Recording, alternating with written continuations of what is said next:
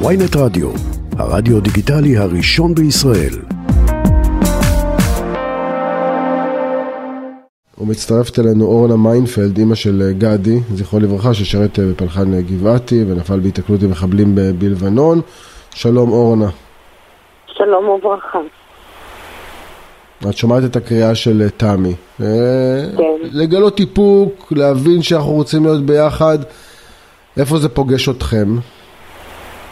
תראה, אנחנו כבר אה, 33 שנה מאז שגדי נפל. אנחנו 30 שנה באים לבית העלמין. אי אפשר להגיד שלא היו פוליטיקאים כל השנים, ואי אפשר להגיד שלא השחילו פה ושם מילים. אבל כזה אירוע לא היה. ומה מה אתה רוצה שאני אגיד לך? אני מתה מפחד. במקום הכי קדוש הזה, בבית העלמין, נמצאים שם הילדים הכי טהורים, שנתנו את כל החיים שלהם בשביל המדינה הזו. והיום, ש... שישנו פילוג כזה, שהולכת להיות שם מלחמה כזו, זה מפחיד. מפחיד. התקשרו אליי חברים של בבית גדי העלמין שלכם, זה- זה- ושואלים אותי, אורנה, את זה בית העלמין בבאר שבע, לזה?" נכון? הוא בבאר שבע, כן, אנחנו, כשגדי נפל אוקיי. גרנו בבאר ו- שבע, היום אנחנו גרים בעומר, כן. אז שאלו אותי חברים ולשם שלו, כן. אמרו, לה- לשם אמור להגיע איתמר בן גביר.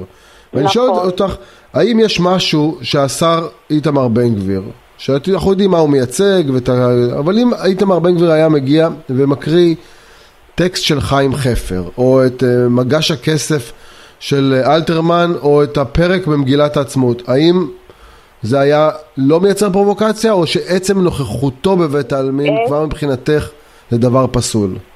עצם נוכחותו של בן גביר בעיניי, בעיני מלא אנשים שאני נפגשת איתם, זה פסול. מבחינתי האישית, בן גביר לא יכול לייצג אותנו.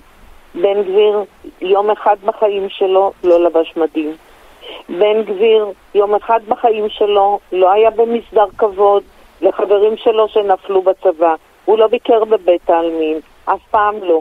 מה יש לו לחפש היום שם? מה? מה?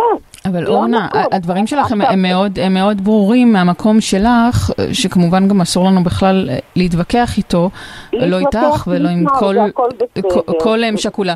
לא, לא, אבל אני רוצה לשאול, האם עצם העניין הזה, שיש פתאום את התקדים הזה, שמשפחות אומרות, הפוליטיקאי הזה בסדר, נעביר אותו, והפוליטיקאי הזה, שהוא, שוב, נזכיר, הוא נבחר ציבור, הוא שר בממשלת יפה. ישראל, זה לא מקובל עלינו. האם זה לא יופי. מסוכן בעינייך כשבעוד חמש שנים זה עלול להתהפך אה, אה, על כולנו?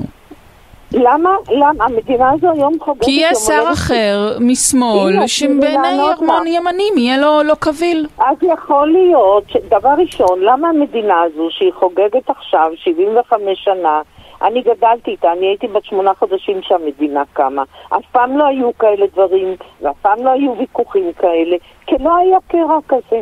אז יכול להיות שצריך להגיע למסקנה שבאמת שרים וחברי כנסת שלא יבואו. הם רוצים לבוא, שיבואו כאורחים, הם לא חייבים לדבר, הם לא חייבים את יודעת מה להגיד- יענו לך על זה? יש טענה שאומרת שעד היום כל הקרעים היו בעצם שהימין היה צריך אה, לקחת אוויר, אה, לבלוע רוק ו- ולחיות עם, ה- עם הממלכתיות השמאלנית שפקדה את בתי העלמין. ואילו היום כשזה מה- הפוך, אז פתאום שוברים את לא. הכלים. מה, מה, אני, אני, אני אישית, אורנה, 30 ושנה שנה מבקרת שם, עם הבנים שלי, עם בעלי, זיכרונו לברכה, שאיבדנו אותו לפני שנה מרוב כאב, הוא לא יכול היה לעבור את כל המסע הקשה הזה. זה לא נכון, באנו בכבוד, באו חברים של גדי, באו מפקדים של גדי, כל פעם שמענו סיפורים חדשים, לא היה כלום שם, שקט, דממה. זה המקום שצריך לשמוע את הציפורים, לא את הצעקות. אני, אני מפחדת מהסיפור הזה. כן, אגיד לא, אני, אני. אולי לא הייתי ברורה, אני מתכוונת שנגיד באוסלו, שהיה קרע מאוד מאוד גדול ו- ותקופה מאוד מאוד קשה, לא, כן. נכון. לא היה דברים כאלה של אל תביאו את, את, את אדריכלי אוסלו, את השרים אה, לבתי. העלמין. אז בבקשה, אז תביאו, ישנם אלופים בצה"ל, ישנם תתי-אלופים, יש, ישנם מספיק אנשים בעלי שיעור קומה. את- זה- ש- זאת אומרת לחרוג מהפרוטוקול. באופן חד פעמי לשנה הזאת? נכון, נכון, השנה זו שנה קשה, אף אחד לא רוצה שזה יהיה, כולנו רוצים שיהיה שקט, שנוכל לחיות בשלום, שהנכדים שלי, האיש שלי יגדלו לארץ נורמלית. נראה לכם הזוי שאני אעמוד עם הנכד שלי החייל שם, שמשרת ב-8200, ליד קבר שאב שכול רוצים לעשות, לשים אה, סדין שחור על הקבר? זה הגיוני? זה הזוי, מי רוצה את הדברים האלה בכלל? הרי אם הם יבואו, אני יודעת, תהיה מלחמה. לא נעים, לא יהיה נעים לבוא לשם. מה תעשי? אבל אני אבוא, אני אבוא? ואני אעמוד? אני, אני אבוא ואני אעמוד, וזהו. ואני לא אשיר ואני לא אעשה שום דבר, רק לזכרו של הבן שלי. זה לא המקום לעשות פרובוקציות. את זה אני יכולה לעשות בכיכרות, את זה אני יכולה להגיד כמו שאני מתראיינת ואומרת לכם בטלפון. שם אני אעמוד ואני אבכה. אני אבכה גם על המצב בארץ ואני אבכה גם על הבן שלי, זהו.